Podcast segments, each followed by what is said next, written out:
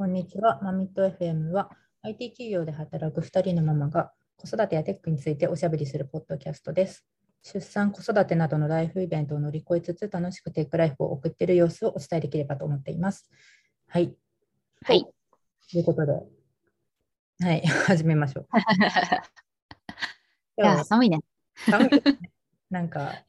寒いですね。あまりその日日中外出てないけど、あのうん、送り迎えだけですよね。だから私は朝あ、と。そっかそっか、そうだよね。みんなそうかな。まあでもそうかな。大体そうですそうそうそう。あのー今日はですね、はい。えーちょっともりもりトピックスがあるんですけど、ね、まず、あのーはい、デザインができた話を。あ、そうなんだよね。そう、なんかすごく可愛いあのビジュアルの、なんていうのバナーみバナーと、うんうんえー、アイコンねね。アイコンね。めっちゃこれありがとうございますなんですけど、えっと、この柊さんそう、平木さん。は松井さんのごご友人なんですあか、そうなんですよ。まあなんかちょっと友人というのもそれ多いんですけど、結構まなんか昔からいろいろこうイベントのイラストをお願いしたりとか、うちのあの夫の撮ってる映画用に、なんかこう、ビジュイメージビジュアル的なところでイラスト描いていただいたりとか、ちょっとあの、まあ、親交のあった平木さんに今回、ぜひね、なんかこのポッドキャスト用のね、メインビジュアル的なものを作ってもらいたいなって私が思ってうん依頼して作ってもらったんですよ。ね。いやいやいや、これ本当思った以上になんか全然そのね、こんな感じがいいとかって何も特に、ね、が喋ってないのに、めっちゃなんか上がってきたの見て、すごいテンション上がった。なんかドンピシャえ ね、ちょっと嬉しいよね。なんか、やっぱ、こういうのがあるのとないのとじゃ全然別に話すことは一緒、なんていうの？なんだけど、なんかこう、やっぱ自分たちのこう場所ができたなみたいな。はい、確かに。そう、あの、これ最初、まあ、あの、本当、ポッドキャストをやりたいって思いついてから、なんか本当、とにかくテンション、うんテンションが続いてるうちに立ち上げようと思ったから、うんうんね、あの私が本当に適当に、ね、最初なんか松井さんにデザインお願いするってやつなんですけど、ちょっとあのお忙しそうだったので、すいませんキャンバキャンバでね、適当にね、私がちょっと、うんうんあの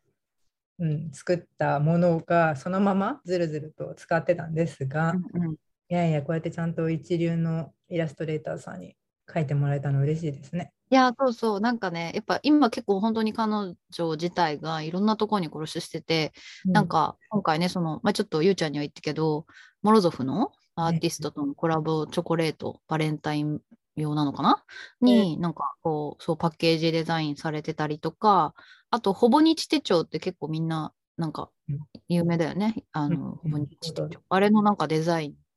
もうなんか、えーそう、えっ、と、まあ、アーティストコラボみたいな感じだと思うんだけど、その、柊さんのデザインが出てたりとか、なんか本当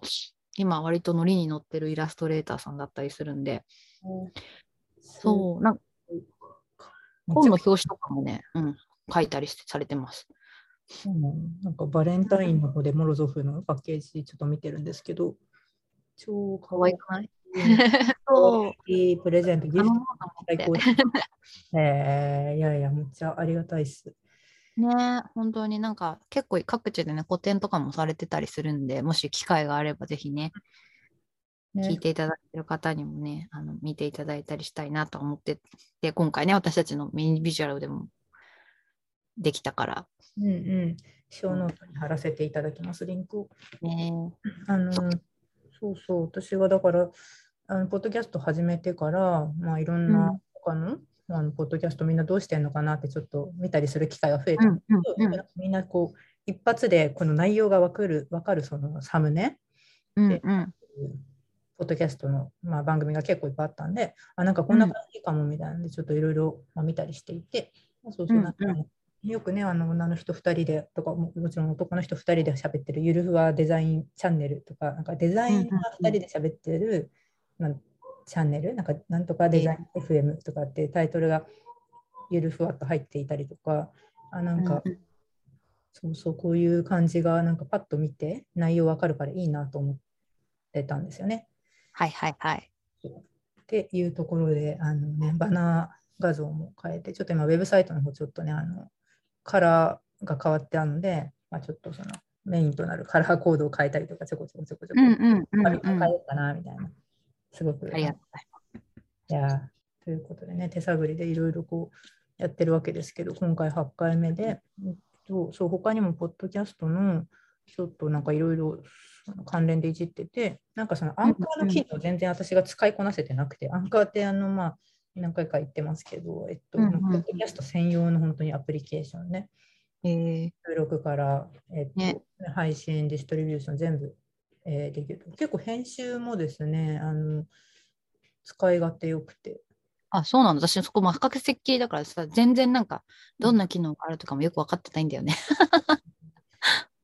いや結構あのた難しいと思うんですよ、技術的にその音声、例えばもう1時間とか超えてる、もっとなんかすごい長い3時間とかやってたら、多分すごい重くなると思うんですよ、ブラウザが 固まるんじゃないかと思うんですけど、そこは1時間ぐらいだと、まあ、そこまで、まあ、たまにそのちょっともっさり、あの急にこう拡大したり、こうね、縮小したりとかすると、ちょっと追いつかなく、描画が追いついてないなみたいなことありますけど、うんまあ、うんブラウザベースで結構、あのうん、さ割と使い勝手よくこうトリミングみたいなこともできたりしますね。へえあの機能ね、そう全然、えっとまあ、そのベーシックな機能を使ってるんですけど、なんか実はいろいろあって、なんかね、アンケート、アンケート、なんか Q&A とか、ポあポール、ポールっていうその投票の機能がついてて、はいはい。いかなと思いながら、そうそう、それもちょっと実は第6回の時に、なんかどうなるんだろうと思って、すごい適当なうん。興味のあるテーマは何ですかっていう、すごくなんかこう、なんか面白くないようなアンケートをやっちゃったんですけど、しかもこれの結果は一体なんかそのなんかダッシュボード、アプリケーションのダッシュボードあるんですけど、そこにうんなんか結果が出てるわけでもなくて、うんうん。なんかしばらく経って、そういえばあれどうなったかなと思ったら、えっと、ダッシュボード、ブラウザ版のダッシュボードの,、第6回のエピソードのところまで行ったら、やっとなんかそう結果が見れてた。へえ、そうなんだ。えアンケート、誰かやってくれてたの？あ、そう、なんか6、その時見た時は6ボートって書いてあった。へえ。えっと、Spotify の人は、そう、Spotify、まあ、アンカーの Spotify の、なんていうの、こ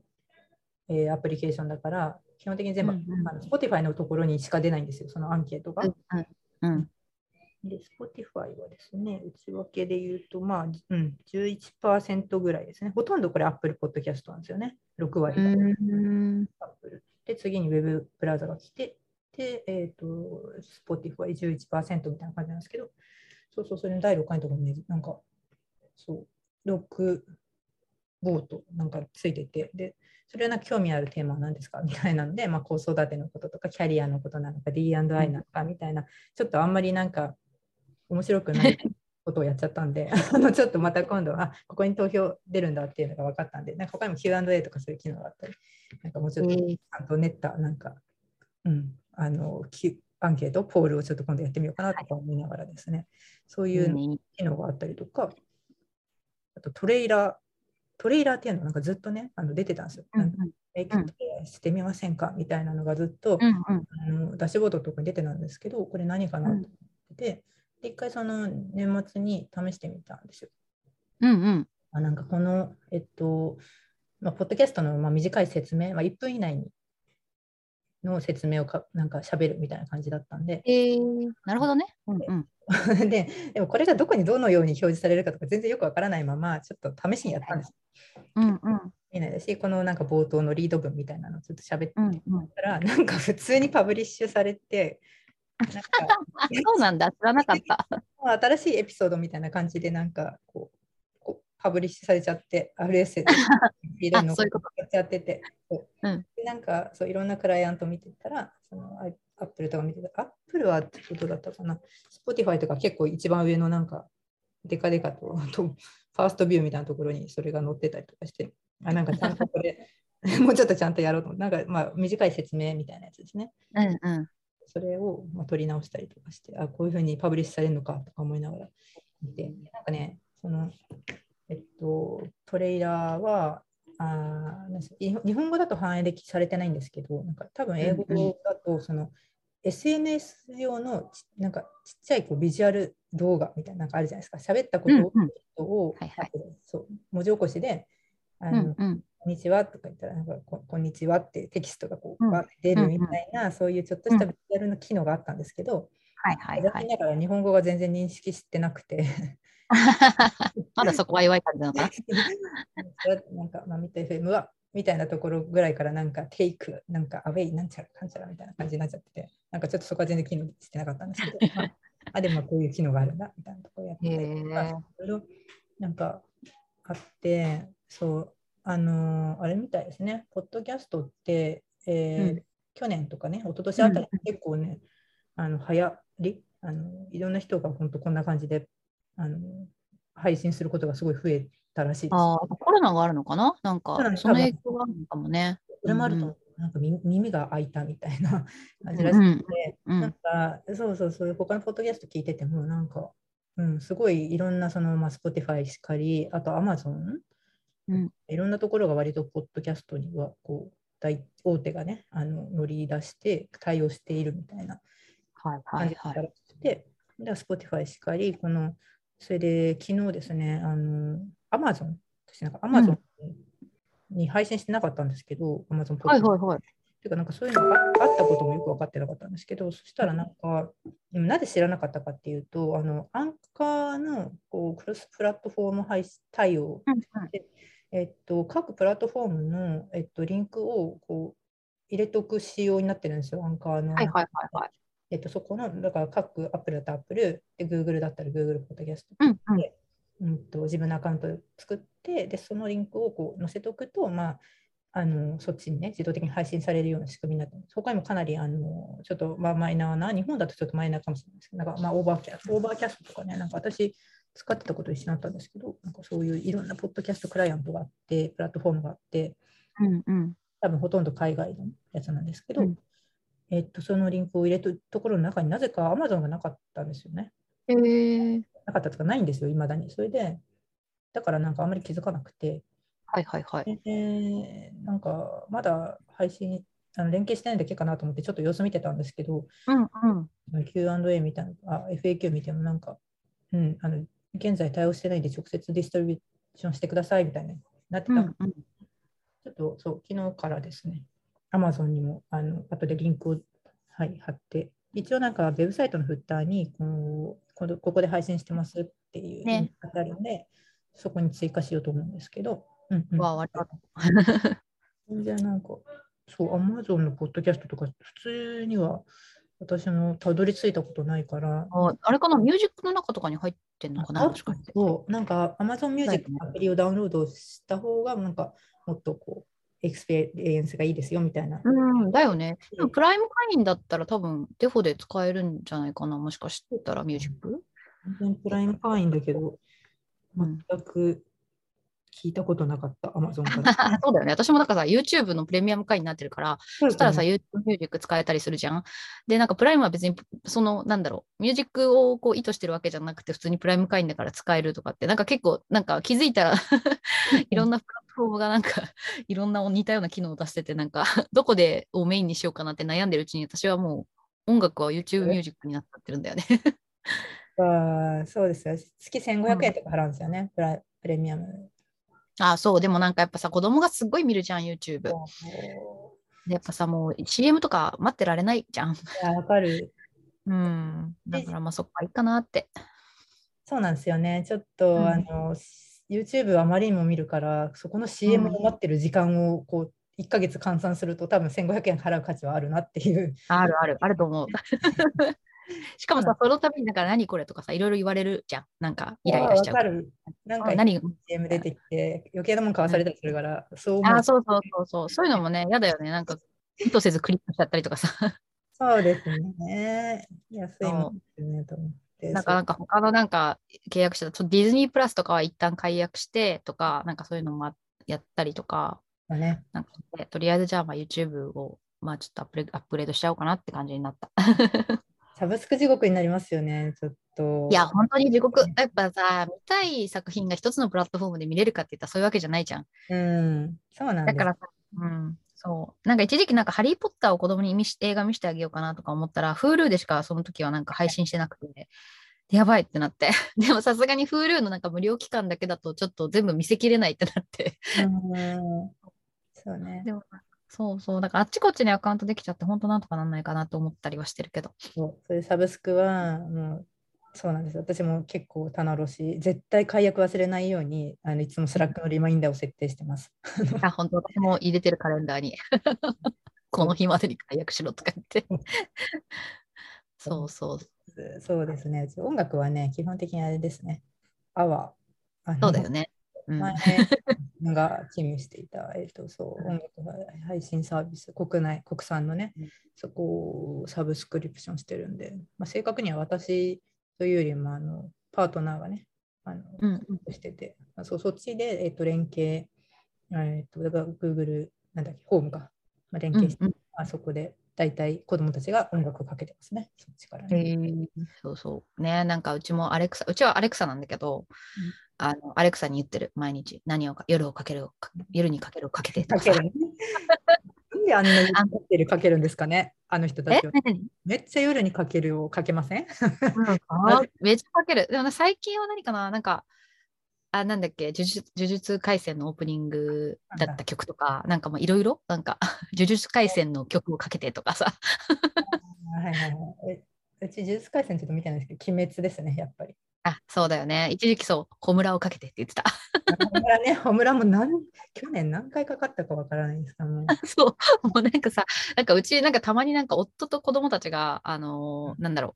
あのー戦いごっこみたいな、なんかこう、フリーでね。あ、やるね。うん、やる？やる？やっぱやるの？どこもこれ。私やってないけど、あはい。いや、私は戦いごっこ無理だからって言ってるから、その、そうそうそう。まあ、あの、お願いしてるんだけど、でそしたらなんか、その時になんか盛り上がる曲みたいなのがあるっぽくはいはいはい、てその、でなんか、なんか、だから、なんかその戦いごっこするときは、その、鬼滅が自分の中で盛り上がってるときは、ホムラかけてもらったり、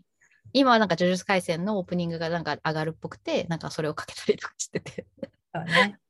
あとうんね、うちはポケモンですね。結構ポケモンのテーマソングはなんか明るくて楽しい曲が多いとか言って、なんか気に入っててそうだね。うんうん。ポジティブな感じのね。そう朝のね、そう子供たちが結構、私が一回やったら、子供たちがそれを気に入って自分で何回かやってるルーティンが、あのポケモンの曲をかけながら朝お着替えをして、その曲が終わるまでに着替え終わるっていう、おー素晴らしい。何それ？その習慣がすごいいいね。そうそう、まあそれ、まあ毎回じゃないですけど、まあ週1ぐらいでなんかそういうことやってて。結構効果的ですよ。確かに毎日やるとなんか飽きが来そうだけど、そうそうそう。これが終わ週る何回かとかだったらいいかもね。よさげよさげ。うん。いや、ほんとほんと。なんかだから、あら、うんなんか私なんかこの戦いごっこってななんか何なんだろうって私は思っててさ、うんなんで私もさ、なんか結構ヒートアップすると本当になんか、なんつうの、当たったりとかするじゃん。だからもうそれがすごい 嫌でさ、私は、私はできないって言って、私はできないからお父さんにお願いしてくださいみたいな感じになっちゃってるんだけど、なんかやっぱ、それもやっぱね、音楽があった方がテンションが上がるっていうこう感情を見てて、可愛いなと思って見てる。まだ可愛いもんですよね、今はね。まあ、戦いごっこっていうのはうちはないんですけど、戦うっていうよりも、なんかやっぱり、こう、なんていうのかな、パパをこういじって、こう、そうなんだね。後ろから行って、ちょっとツンツンとか言って、ギャーって逃げるみたいな。ヒートアップしてすげえキックしたりして、結構痛そうにしてるんですけど。とかなるほどね。あのわーって逃げて、キャーみたいなことはもう正直、私にはやってこないんですけど、やんないかはいら、追いかけないから。パパはね、そう追いかけたりするから、まあ、うちの中で走り回ってっていうのはよくありますね。なるほどね。まあね、元気だよね。エネルギーがこう、なんか無限にあるっていう感じだよね、ほん ますさか自分にもこんな時代があったか、あったなんて思えないぐらい元気だもんね。ね、これいつになったら終わるんですかね、このキャーみたいな走り回いや、どうなんだろうね。全然わかんないや。自分、私はなんかそんなキャーって遊ぶタイプじゃなかったから。うん、と思うんですけどね。ね私うんそう、あんま覚えてないね。っていうのと、今日ね、めっちゃくちゃ嬉しいことがね、あ何々朝起きて、なんうんと保育園決まりました。そっか。えー、嬉しい。そうだ、今時期だよね。おめでとう。じゃあ、無事4月に復帰ができそうな感じなのね。そううん、まあまあ、あの復帰自体はどこかしらもう、うん、できるかなとは別に思ってる。まあ、そうだね。妹もできるね。兄弟同園の、あの、うんうん上のね、真ん中の子が今通ってる。ああと、よし、同じとこに入れたってことか。同じで、もうだいもう圧倒的第一希望で、そこにや、よかった、よかった。無事にもう、なんかね、あれなんですよ、2月って思ってたから、連絡が来るのが。うん。なんかうん。油断してて、なんか朝、あの真ん中の子を保育園に送って帰ってきたら、保育園から電話かかってきたから、まあ、大体なんかあんまりいい知らせないじゃないですか、保育園から電話。うんうんうわ、何みたいな、体調みたいな。から、そう、ちょっと、あの、末っ子のことで、みたいな。うんうん。うわ、そっちみたいになって、うん。そう、まあ、ご時世的に、まあ、ちょっといろんなね、なんか、あの、うん。なんていうの？健康診断っていうんですか？はいはいはい。入園時前検診か。まあ、ちょっとそういうのが、あの、がえー保育園でできないから、うんうんうん病院行ってきて、みたいな、各自行ってきてあとかそうなんだね。へえ。ガイダンスがあってっていう。うん、まあでもようやくちょっとこの生活にね、終わりが見えてきたというか。いや、おめでとう。ね、ちょっと寂しさもありつつも、やっぱりね、復帰がなんか、うん割とね、なんか明確なね、こう、目標というか、ああそうっすね。ちょっとあれができて。そうこの、ね、育休の期間っていうのもまあほら人生の中でこうねちょっとしかないから、まあうんそういう意味では貴重でまあね今をかみしめなきゃと思うんですけどやっぱり育休ってしかもなんか私ちょこちょこあの副業で仕事してたりとかするからうん。あのねなんか毎日手配してるんですよいろんな今日もなんかあの今ベビーシッターさん来ててあのああ、そっかそっかいやそっか。の知り合い価格ですごい安くてあのしかも元保育園園長先生っていうすごいね、なんか見た見た、ツイッター、それ。スペシャリストの方が来てくれてすごいね頼もしい状況になってるんですけどでもなんか結構毎日あのお出かけ広場を手配したりとか割となまあまあコストかかるうん、うん、まあ、そりゃそうだな。毎日やるってなるとね。そういろんなこっちの空きスケジュールを見て、うん。ね、上の一番上の子小学校だからね帰ってくるまでの時間帯の23時間を、えーこの日はここが空いてるからみたいな感じで、まあ、3箇所ぐらい今ね、やってるんですよ。はいはいはい。あとあとお出かけ広場2箇所預かり広場2箇所うん。そう1箇所はうちからすごい近くてめっちゃ良くてポンとえー置いて、でチャリで帰ってきて家で仕事できるっていうパターンなんですけど、えー預かり広場。もう1個がなんとあのワークスペース付きお出かけ広場っていうね私がちょっと気に入ってる。これね、まだえー。上の子たちの時にはなくて、で、あなんか。世田谷区なんですけど、その中の、んで5個し、5箇所しかまだないらしいんですけど。新しいワークスペース付きお出かけ広場って、だから、私が前々から絶対こういうのあったら、めっちゃ利用するんだけどって言っていた、まあ、うん。1階で、あの、子供、赤ちゃん預かっててもらって、2階で仕事するっていうね、いいね。はい。そう、お出かけ広場っていうか、なんつうの、預かり広場っていうの。これさ、めもっとそうなってほしいですよね、全体的にとか思うんだけど。そうそうそうそうだと思う。あれ？一番上の子はアフタースクールかなんか行ってるんだっけ？いや、今は帰ってくるんですよ、そのまま。いや、学童あるんですけど、学校ね、学校についてる学童あるけど、あの、うん育休中だから、うん、なんていうのかな2、2種類あるじゃないですか、学童って。うんうん。親が、あの、本当にその、保育が必要なはいはいはいはい。うんの場合は、えっとまあ、ちょっとした有料だけど、おやつも出て、まあ、割と預かってくれるっていうパターンと、うんうん私今入れなくてで、もう一つは本当に自由なんだけど、でただなんだけど、おやつはないよパターン。うーんなるほどね。おやつがないから、割とんな遅くまで多分入れないんですよね。なるほどね。うん、だから今は割ともう帰ってきてます。なんか、あれあ、そうコロナのあれだし。そうだよね。いや、そうそう。だからさ、やっぱ学童もさ、やっぱ入れなかったりする人も中にはいたりとかするし、まあ、うちみたいにさ、なんならね、上上がってみたら、なんか学校ちょっと行けなくなっちゃいましたみたいな子もいるからさ、そうなった時にさ、やっぱ、こう、ずっと家で仕事しながら子供見たりするの結構大変じゃん。大変ですよね。そう。だから、まあ、ちょっとごめんなさい、その預かり広場っていうのがさ、そのどのくらいし未就学しか見てくれないのか私ちょっとよく分かってない。ああれですよ。あの、区のやってる赤ちゃん広場みたいなやつだから、多分本当3歳ぐらいまでしか行けないです、ね。そうなんだ。いや、そう。だから私は本来的にはなんかそういうさ、やっぱこう、小学校に上がっってからも結構ハードルってあったりするから、なんかそういう子がさ、なんかわかんないけど、親以外のこう、他のさ、大人とかとさ、触れ合えて、で、親はなんかその人たちにはちょっと預けてさ、なんか仕事できる場所があったりしたら、私すごく助かるなって、まあ個人的な意見だけど、これは。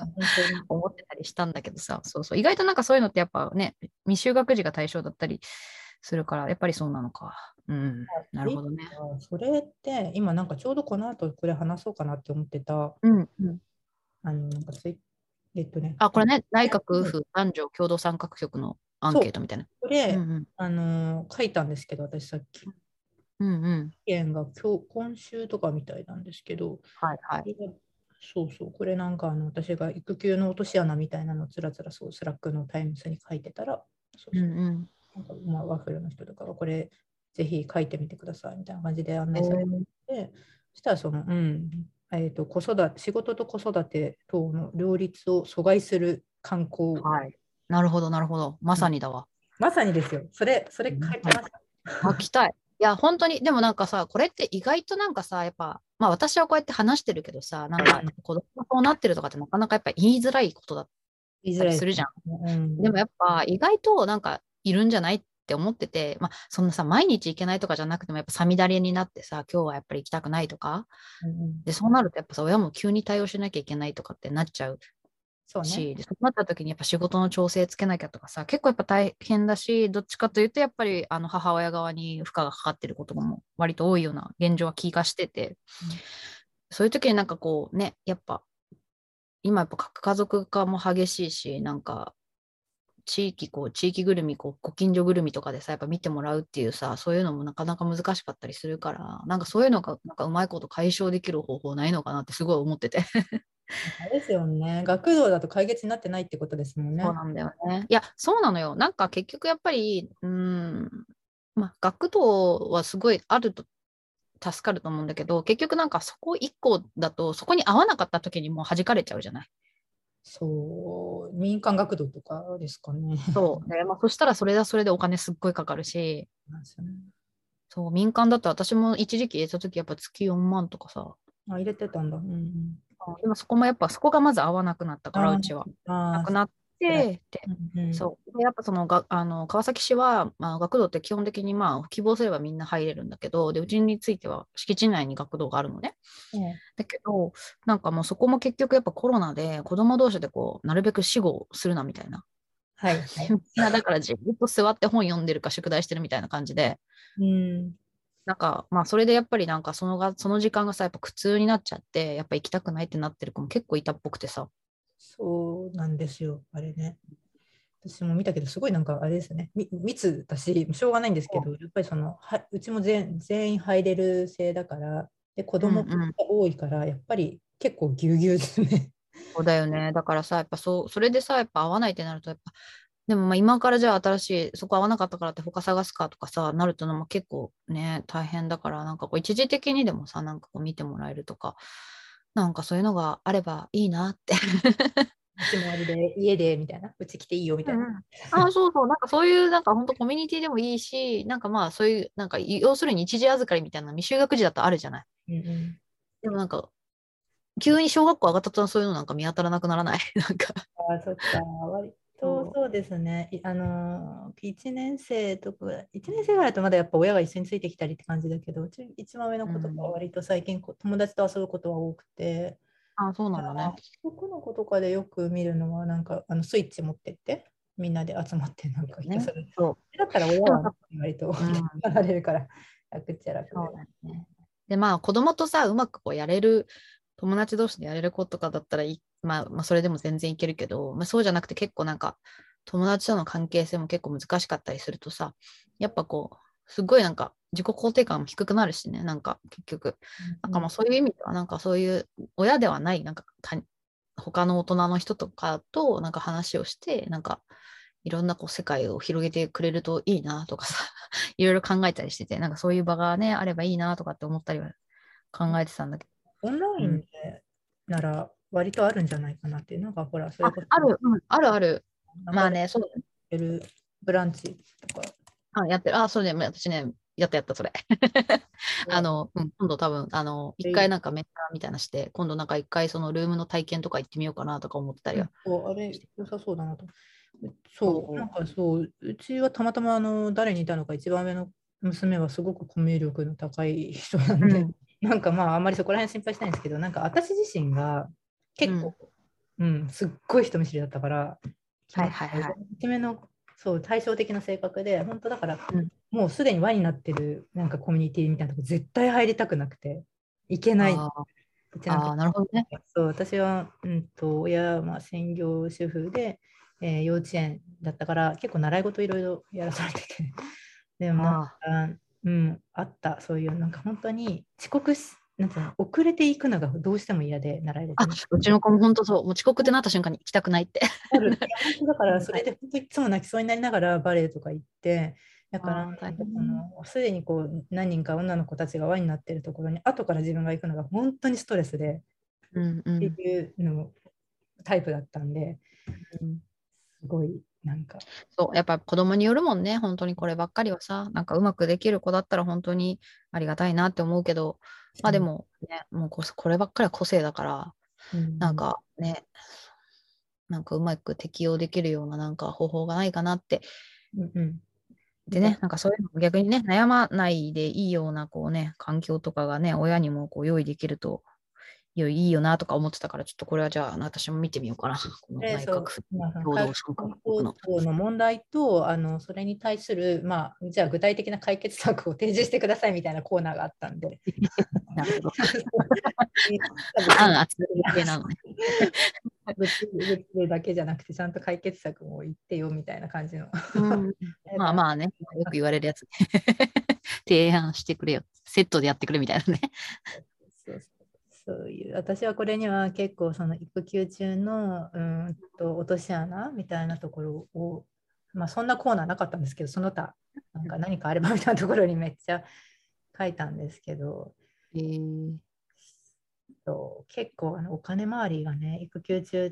苦しいじゃないですか。うん。まあ、その家にはよるんだろうけど、うんうちもまあいろいろかん考えたタイプだったね。そううん単純に、まあもう収入普通に下がるし、まあ、さらに上限があったりするしっていうのをなんかあんまり知られてないんですよね育休に上限があるっていうこと。はいはいはい、はい。いやー、本当そうだよね。だから、まあ、そう。ちょうどさ、この前、あの、そのうちの会社でやってるダイバーシティインクルージョンの、こうんうう、ね、あるじゃない？ワーキンググループ、私座長でやらせてもらってるけど、なんかそこでこの前、ちょうど11月の中旬に、その育休、育休取得のリアルみたいな感じで、はいはい。イベントで、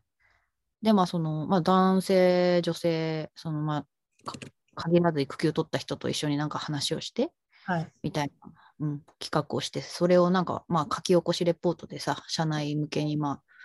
ちょっとレポートで出したりした。そのその時の話でもあった。なんかやっぱそのお金回りのこと意外と知らなくて、すごい不安だとか、うんうんうんうん。結構これなんかそういう話足かせ出てた。足かせになってると思って、しそのなんかいろいろ手当があるあるんだけど、結構その書類とかめ大変じゃないですか。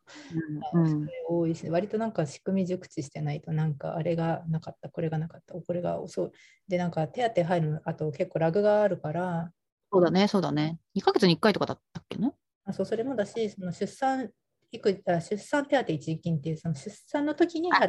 われるくなんか国から入るやつと、その、はいはいはい。えーなんていうんだハローワークから入るやつとか、あとか国からとか、とハローワークからと、会社からとかとなんかあるのかな？なんか、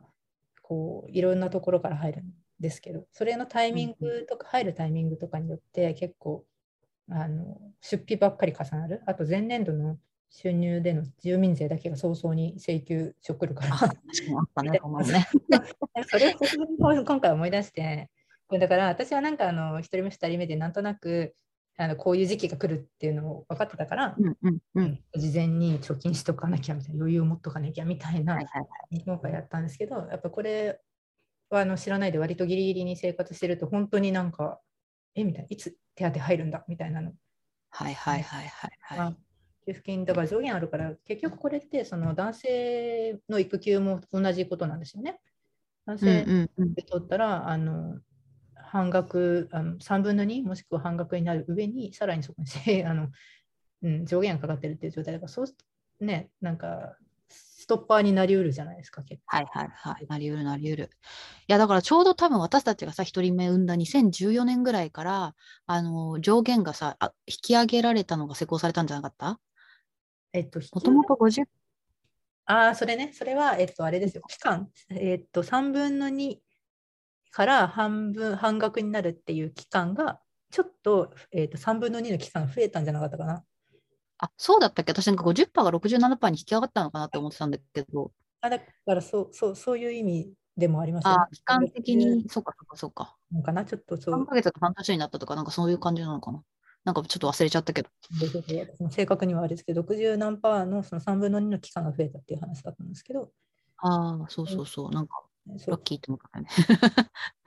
だからなんかそうだから補填とかは結構してくれるっていう感じではあるんですけど、うんと、そうあの時期が読めないのと、うん、えっと、上限があるからこれはつまり、えー、収入が高い人ほど生活水準を育休中のね落とさなきゃいけなくなるそうなのよね本当それはそうだと思う格差の是正っていう意味もあるのかもしれないんですけど逆にその、まあ、所得が高い、まあ、男性でも女性でもが育休を長く取りづらいっていうことにもなってるわけじゃないですか。わ、うん、かる。うん、ここがちょっと矛盾というか、なんかそういう問題があるなっていうことをも書きました。うん、いや、本当そうなんだよね。だから結構私もさ、落となんか落とし穴だなだなって第2子の時に思ったのが、うん、まあ、なんだろう、まあ、一子で復帰して、で、まあ、第一、まあ、考えれるかな、どうしようかなって思った時に、うん、まあ、なんか、やっぱ自分がさ、フルタイムでさ、うん、復帰してたから、第二子の時、普及が、まあ、減るとはいえ、あの、まあ、67%フルフル7%だっけな？なんかまあ、フルフルでもらえてたけど、これ時短で復帰してて、なんかそもそも給与が減ってたら、うん、それのまた減るんだみたいな、もう絶対無理じゃんってなって。ねそう。だからそういうのやっぱ知らないとさ、なんかわかんないけど、復帰するときってとりあえず時短でって選択してるとさ、なんかまあ、あまあね、まあちょっと予想外に授かったりとかしたときに、うん、結構フリーに働いちゃったりとかするからさ、やっぱその仕組み知らないの結構本当危ないよね。そう、そうなんですね。こういうのだって子供できないと知らない、わかんないじゃないですか。そうなのよね。大体第一子で、あこうこんな感じなんだみたいな、まあ、何でもそうですけど、まあそこら辺はちょっと、うん、もうだだいぶ多分ね、昔は知らないけど、に比べたらすごくあの手厚くはなっていると思うんですけど、この国の手当と、うん、まあまあ、まだその余地はあるなっていうので、ちょっとだけ書いたっていうのが、この、うん、内閣府男女共同参画局のアンケートですね。うん、おちょっとちょっと私も見てみます。うんうんそう。っていうのと、あと今、ちょっとじゃああと一つぐらいトピックスを話したいんですけど、うん、なんかあの前前から話したいなと思ってたこのインポスターシンドロームについて。ああ、うん、わかる。これについてインタインポスターシンドロームってそもそも何みたいな感じだったんですよ。うん、で、これまあ一応言葉をですね、あの説明すると、言ってもググるとですね、インポスター症候群ですね。インポスター症候群とは、えー、自分の能力や実績を認められない状態を指します。仕事やプライベートを問わず成功していても、これは自分の能力や実力じゃなく、運が良かっただけ、周りのサポートがあったからに過ぎないと思い込んでしまい、自分の力を信じられない状態に陥っている心理傾向のことです。うんうん、これ本当にまさまさになんですよね、これ。ままさに自分これだっていうことを、えっと、気づいてよかったなっていう話で、なんかあのずっと、なんていうんですかね、常に私なんかこう、技術的に自信がずっとないくて、あの今もそうなんですけど、でももう、えっと、言言語化されたことで、あ私はこうこれなんだっていうのに気づいたからなんかそれでこそ最近はそのだからなんていうのかな人前でそのポッドキャストとかもそうだけど技術のことをしゃべるとかって自分はやっちゃいけないんだっていうふうに前まで思ってたんですよね。ああ、なるほどね。うんうん。あのうん、あの100%分かってないからうんうんうん。ちょっと触ってみたレベル特に私なんかわ割と浅く広く触るタイプで一つのその、うんなんだろう技術に深いタイプのエンジニアと、まあ、浅く広くのタイプがいると思うんですけれども、まあ、私はどちらかというと後者で、なんかその技術についてその語るのっていうのはその前者の、うん、なんか深くその、まあ、語語例えば語言語だと語言語なり機械学習だなんかラボの人とかだったり、あとはまあフロントエンドの,、まあそのあのフロントの技術にすごく長けてる人がその、うんうん。が、えっと、ネクストの話とかをしするぼするべきで、なんかその、はいはい。触ってみただけの状態で、人前でそのなんか例えば、えー発信したりね、そのツイッターで発信したりとか、ましてやポッドキャストで喋るとか、そういうのをあのしちゃいけないっていうふうに思い込んでて、はいはいはい。そう、これで、えっと、だったんですけど、えっと、私が2020年の、まあ、夏ぐらいから、えうん。まあ、何回か話してるキャリアのちょっと転換点うんうんうん。うん、ちょっとまあずっとエンジニアとして、まあ、ととにかく調べるものとか読む本とかも技術書ばっかりで、あのうん。そういう、なんていうのかな、け啓蒙書とか、なんか心心理的な本とかね、全然読んでうんうん。読まずに、とにかくその技術のを味覚あのキャッチアップするっていうことをじなんか仕事ではずっとやってないといけないとか、プライベートでもずっとそういう情報をキャッチアップしたりっていうふうに知ってる生活だったのが、まあ、その2020年の夏ぐらいから、えっとまあ、ワーホルにまず入っあのジョインして、うんうん。結構よくあのそこには本当にジェンダーの専門家がたくさんいるいて、はいはいはいはい。本当になんか入った時は宇宙語みたいななんか知らない言葉、専門用語めっちゃ出てきてて、はいはいはいはい。そのなんていうのジェ、ンダーの世界、ジェンダー論っていうその、なんていうのかな、ぶ学問的なものがあるとか、そういうのを専門的に教えている先生がいるんだとか、うんうんなんかそういうことも知らなかったし、その本当に無知で絶対入って、そこで結構そのインポスターシンドロームっていうワードが割とよく出てきてたんです。はいはいはいはい。でまあ、それでなんとなく、うん、これは何なんだと思いながらも、まあ、あの過ごしていたんですけど、でその後にそのすごいワッフルでおすすめされた、あのリーンインっていう本。うんうんうん。聞いたことある。リーンインってなんかすごくあれみたいですね。はいヒットした本で、そのうん書いたのはシェリル・サンドバーグさん。で、この方もなんかすごく、その Facebook の女性初の役員、COO で、はいはいまあ、とにかくキャリアで言うとなんかとんとんでもないのがすごい方なん。なんか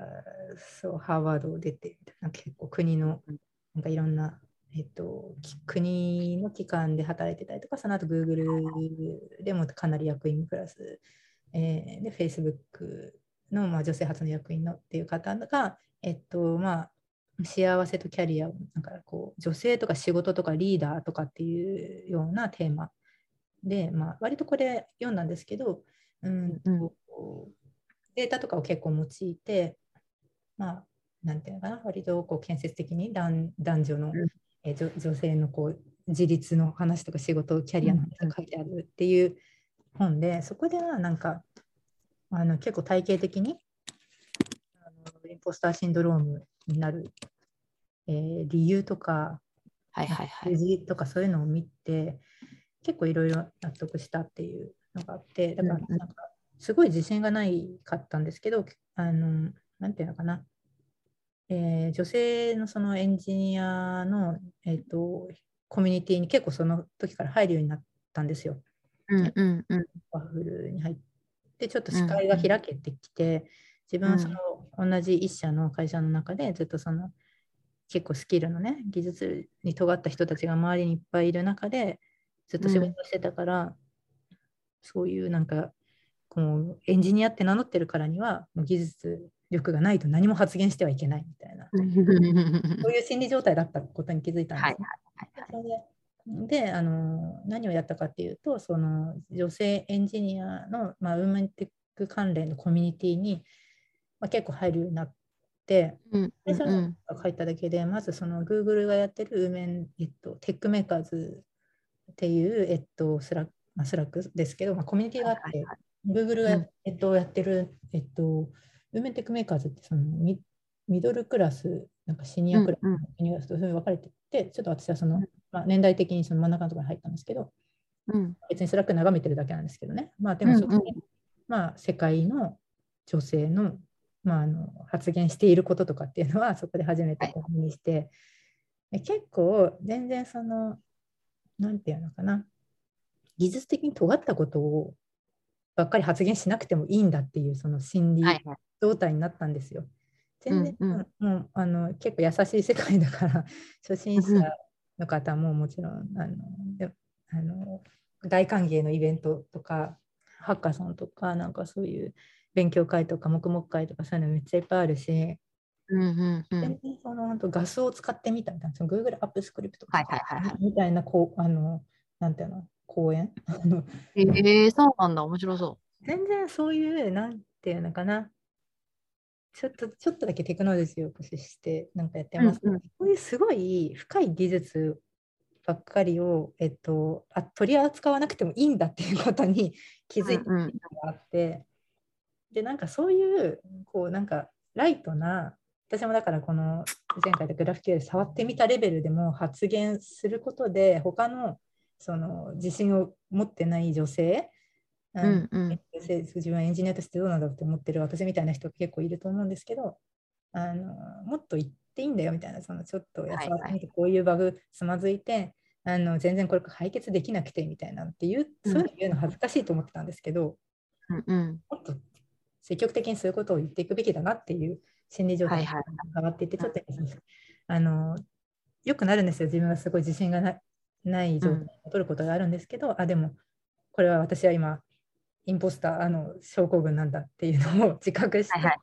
うんうん。あの克服しようとしているっていう話をしたくて、うんうん。あのもうちょっと喋ると、リンインでですね、これ読んだのは、去年、1年ぐらい前なんですけど、うん。これはって思ったことをちょっとメモしてあって、うん。あそうそう。で、これに書いてあった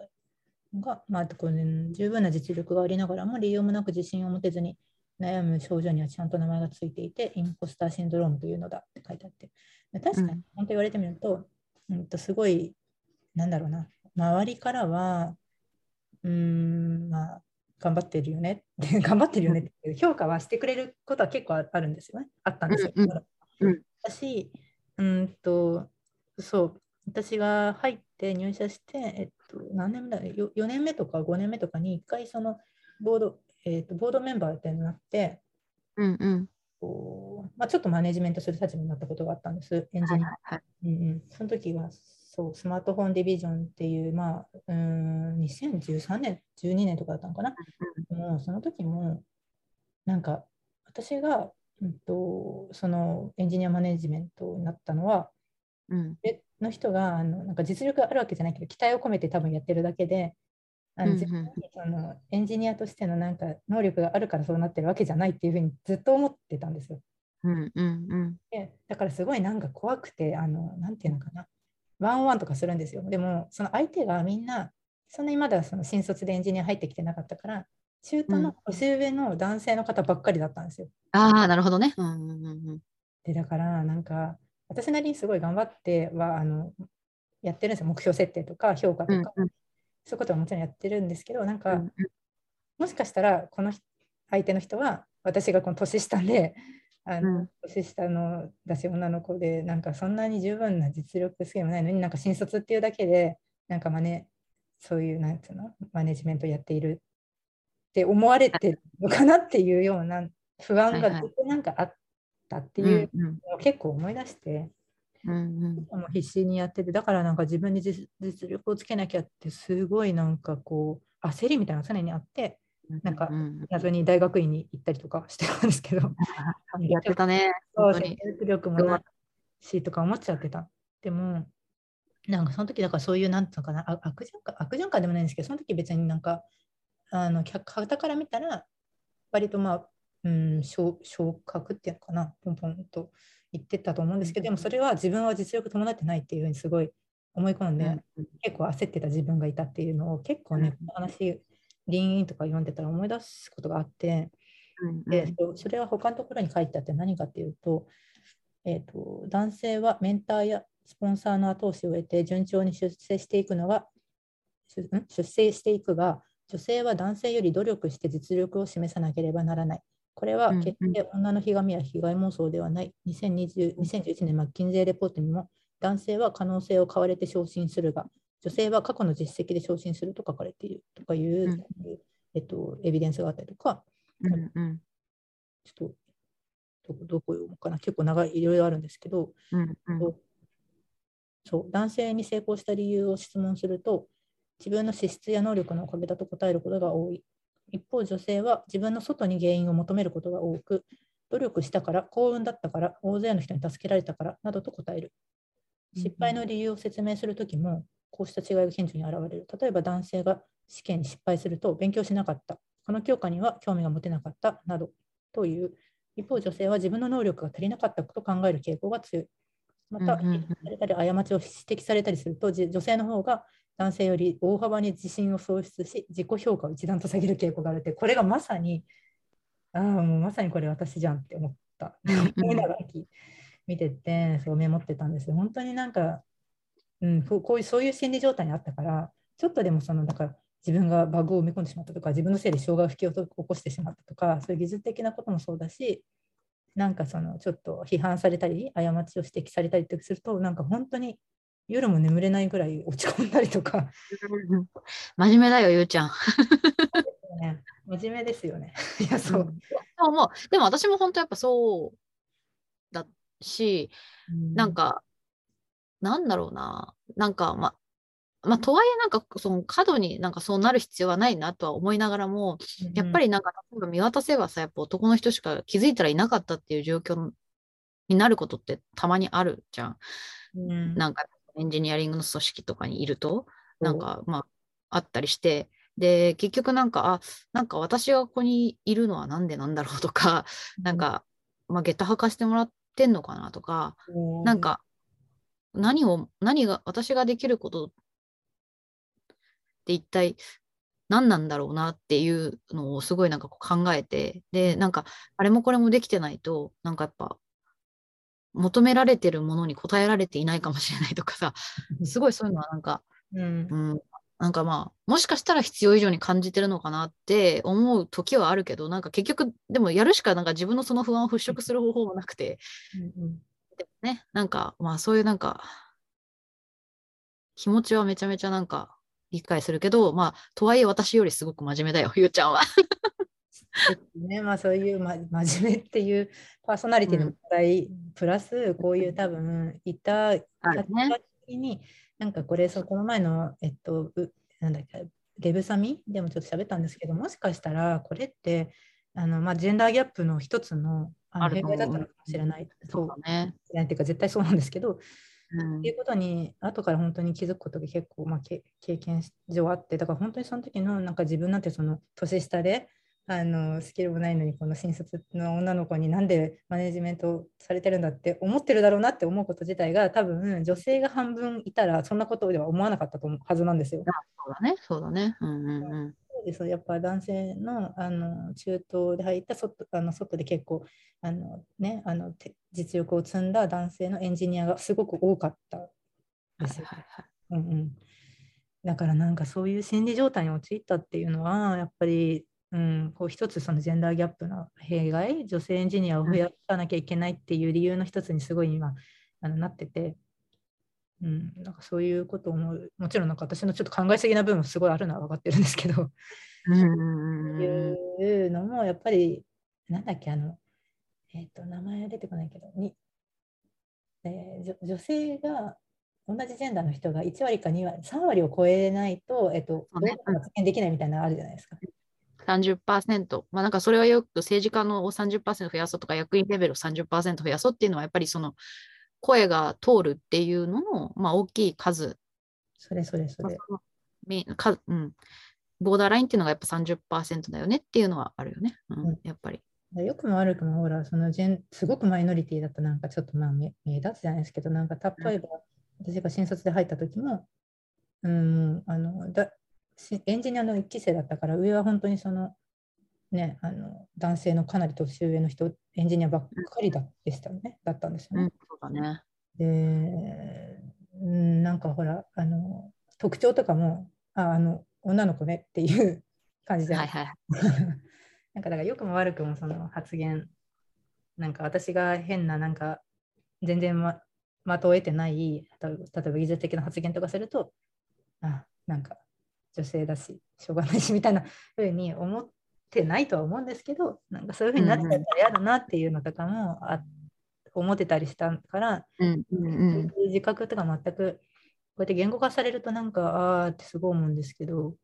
分からずにね、こうやってきて自分はその、うん、実力でとにかくそのし示さなきゃダメなんだっていうなんかすごくそういう脅迫観念みたいなのに駆られてたっていうのが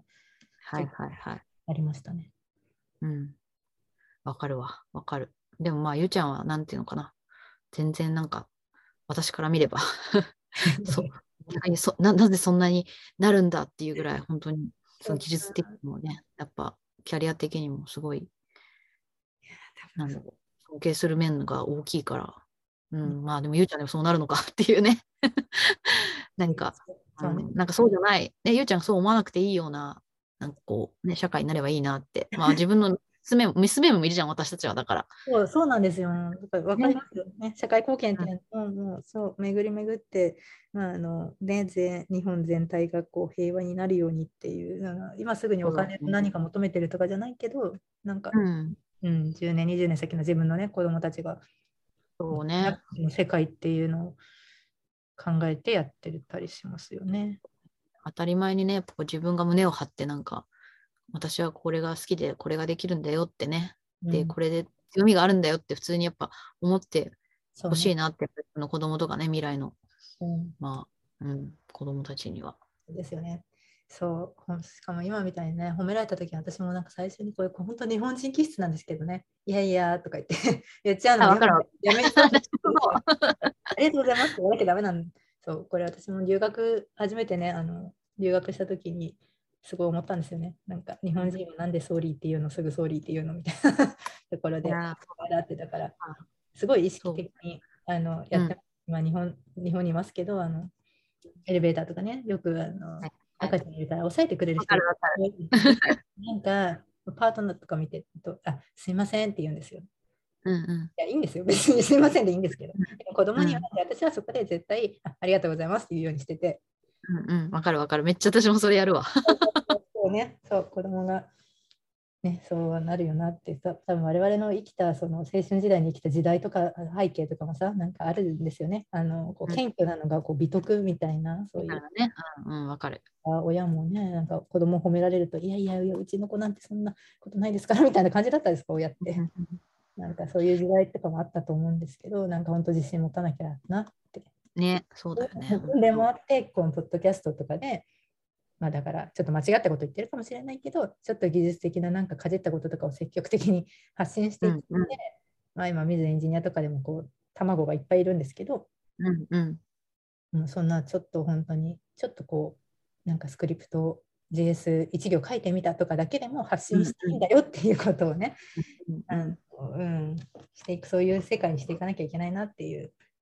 のを思ってるんですよ。っていう、なんかすごいエモい感じの話になってる。いや、素晴らしいよ、本当に。いや、そうだと思う。いいや、そう思ってるってみんながこう表明できればさ、うんなんかもっとね、なんだろう、優しいさ、需要のうん、できる、なんかね、やっぱ場が増えていくと思うから、やっぱ本当そういうの大事だと思う。やっぱ表明できるところはちゃんとこう表明していくっていうのは本当に大事だと思う。本当に。そうですね。こう結構こう訓練なんで、これは私は自分の発信訓練をしようと思って今やってますっていうことをね。うん、頑張ろ はい。ちょっと時間があれなので、このあ辺にねね エモい話で終わりましたう。がじゃ、若干エモになったけど、いや、いいと、いい話だったと思う、本当に。話かな。はい、うんありがとうございます。ということで。はい。では、お疲れ様です。また。はい、お疲れ様です。また。失礼します。And now, a short commercial break. エンジニアの採用にお困りではないですか？候補者とのマッチ率を高めたい、辞退率を下げたいという課題がある場合、ポッドキャストの活用がおすすめです。音声だからこそ伝えられる深い情報で、候補者の興味・関心を高めることができます。ピトプでは企業の採用広報に役立つポッドキャスト作りをサポートしています。気になる方はカタカナでピーとパと検索し、X またはホームページのお問い合わせよりご連絡ください。